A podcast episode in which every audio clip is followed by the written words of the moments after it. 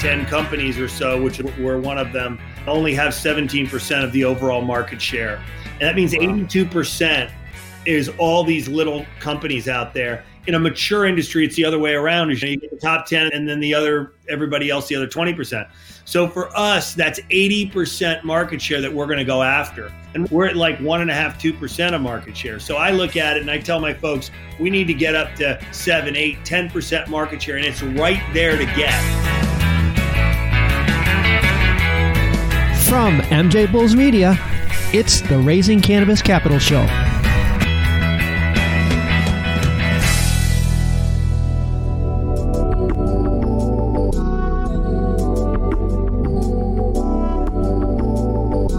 Today on Raising Cannabis Capital, we are joined by Martin Sumichrast, the chairman and CEO of CBDMD. Martin, welcome to the show. Thank you so much for having me. It's a pleasure being here.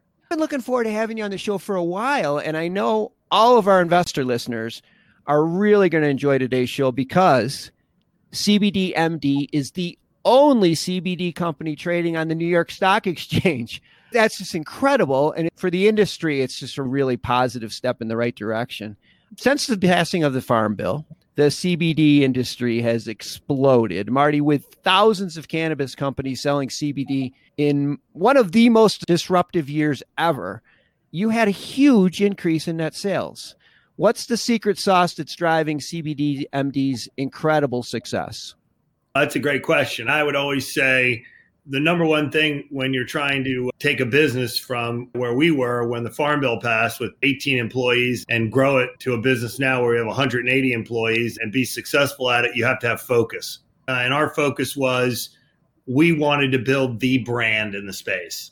Like brand matters to us. Sales obviously matter to us don't get me wrong but brand matters. And we've been through this. My partner scott Coffman and i we're entrepreneurs. We bought and sold businesses and we understand in these new industries, you get this early rush. And that's what we saw. You pointed out perfectly. In 2019, there were probably two or 3,000 companies come to market. And I don't call them brands, I call them products because that's what they were. Everybody and their uncle had a CBD product, and you saw yeah. them everywhere.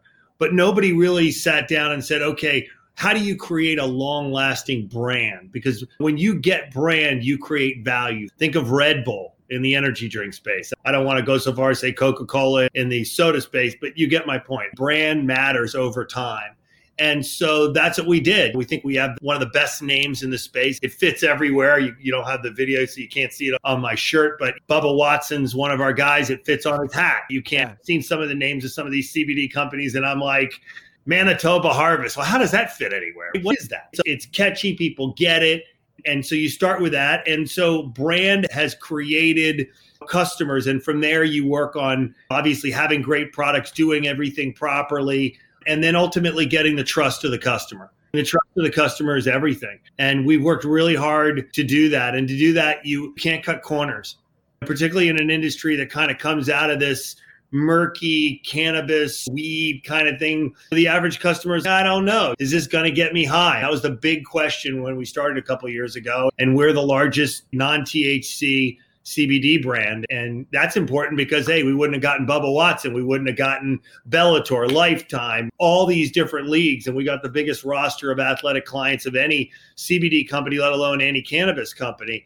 And you couldn't have gotten all that if Bubba fails a drug test. So you pick a direction, you stay focused, you stay true to it, and you just grind it out.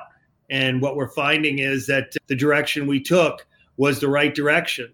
And the sales are there. When you go up 77% in sales, and oh, by the way, you spent the entire second year in COVID, that's pretty good. I would say that's pretty good. Talk about COVID. How has it impacted the CBD industry? My dad always used to say the crisis brings clarity. We told Wall Street when we got started at the end of 2018, we needed four or five quarters to build everything out. And we were going to be running losses until we kind of got to that point. We got to that point at the beginning of this year where we saw, okay, we had gotten the manufacturing built out. We had hired everybody. We had gotten the logistics center ironed out. All of our corporate, our sales teams, our IT, all that, hiring all these people, doing all this and we said, okay, now we're there. Imagine a plane taking off, you use a lot of gas, and then you get to cruising altitude and you pull back the throttle. So that's yeah. where we were. And then the question as a business person is okay, how do you get to profitability? And in a normal environment, you're looking at your SG&A and you're looking at cuts and you're looking at things you don't want to do. And usually you're always thoughtful about it because sometimes it's people, sometimes it's us. And COVID hit, there was none of that. It was like we're making these decisions like this afternoon. because it was like I remember March 18th hit and it was Mecklenburg County where we are in Charlotte and I was sitting on a call and somebody came to me and said they just went to shelter in place. And I went, okay, this is going to be something. And we all remember that. I'm sure you yeah, yeah. where you were and everything else. So the decisions were quick and they were turned out to be the right decisions. We cut our SG&A from 12 million on a quarterly basis to 8 sequentially. That doesn't necessarily happen unless you really have focus and you're doing it. And yeah, our sales dropped a little bit. What we saw was we were always an online play. We've always had a majority of our sales online and the rest were to brick and mortar. But we were running about 60% online. We saw the brick and mortar obviously pull back because of the store closing, but we saw our online just take off and explode. And now we're running 75% online and our sales are up sequentially quarter over quarter. So it's been an incredible challenge. And I can't tell you how proud I am of all of the folks here at CBDMD, we never missed a beat. We yeah. had all the people working and we took all the precautions and and we continued to ship out. We've had the biggest quarters we've ever had. Yeah. You know, and you're oh, talking about shipping a lot of product. FedEx came to us the other day, and this is getting off topic, but to give you some idea, we're like the second largest amount of shipments in this regional area in FedEx. That's a good sign for the industry. Yeah. It's just an amazing thing looking back six months on what could have happened. And I look at some of our competitors and I look at their numbers, and some of these guys are down 60% year over year, and we're up 20, 30%. It feels like the CBD industry is making a move from the wild west, anything goes, to being more professional. And this COVID may have accelerated that process a little bit and weeded out some of the bad actors and the hanger oners. In addition to that, I think there's some government involvement now that's weeding out some of the bad players. Are you seeing that? Yeah. So 2019, everybody came in. Then the easy money basically stopped. And then the smaller companies that thought they could make it were starting to go out of business and consolidation was happening.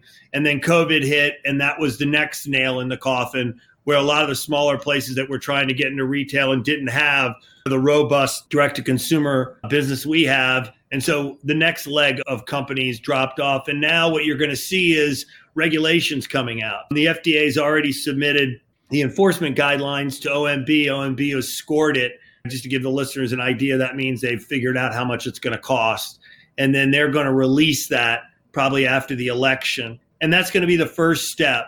And that's basically going to say, hey, listen, here are the things that you have to do if you want to be in business. Here are the things you can't do. You mentioned bad actors. It's been this way in a lot of new industries where you get the quick buck artists and the bad actors come in and they dirty up the place. But eventually they get weeded out, and we're seeing that regulation is going to be coming in. And then next year, we think is the bigger regulation, which is really going to set the tone for the long term future. Then Brightfield Group said that the top 10 companies or so, which were one of them, only have 17% of the overall market share. And that means wow. 82% is all these little companies out there. In a mature industry, it's the other way around. Is you know you get the top ten, and then the other everybody else the other twenty percent. So for us, that's eighty percent market share that we're going to go after, and we're at like one and a half, two percent of market share. So I look at it and I tell my folks we need to get up to seven, eight, ten percent market share, and it's right there to get. Now that's before the overall industry grows industry right now is a billion and a half dollars. Okay. They're talking about it growing to, depending on who you listen to, six billion up to 20 billion. So you've got a huge growth in front of us. Plus, we're going to grab that market share.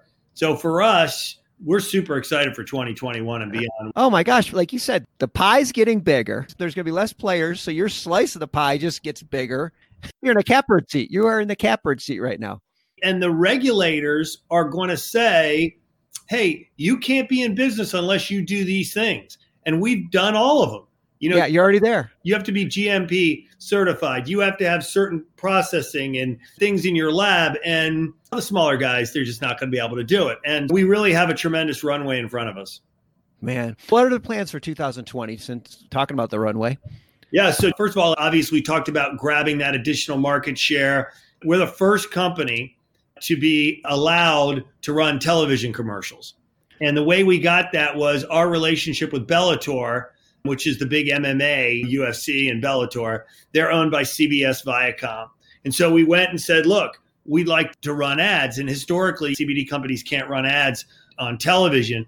But because we've done the work, we've built the partnerships, whether it's Lifetime, whether it's Bellator, whether it's all these other leagues that we've worked with, the powers to be at CBS Viacom said, you know what?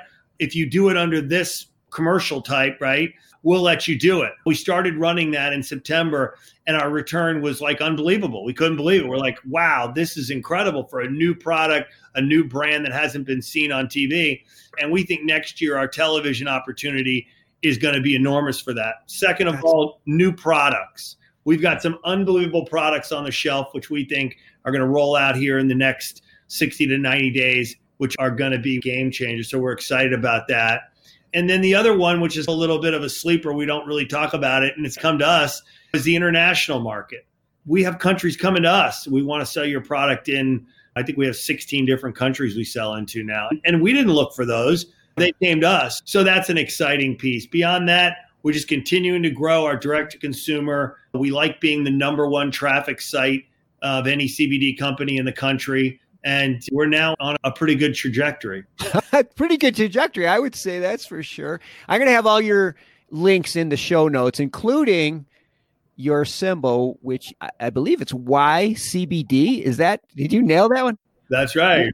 What an awesome symbol. Good for you. you. Good for Thank you. I'd like to tell you I thought it up, but Scott Coffman, my partner, thought it up. So Why? it's a great one. It's a YCBD. Why that's a great one. That's great. Martin, thanks for being on the show today. It's been a lot of fun. Thank you so much. I really appreciate it. Let's do it again soon.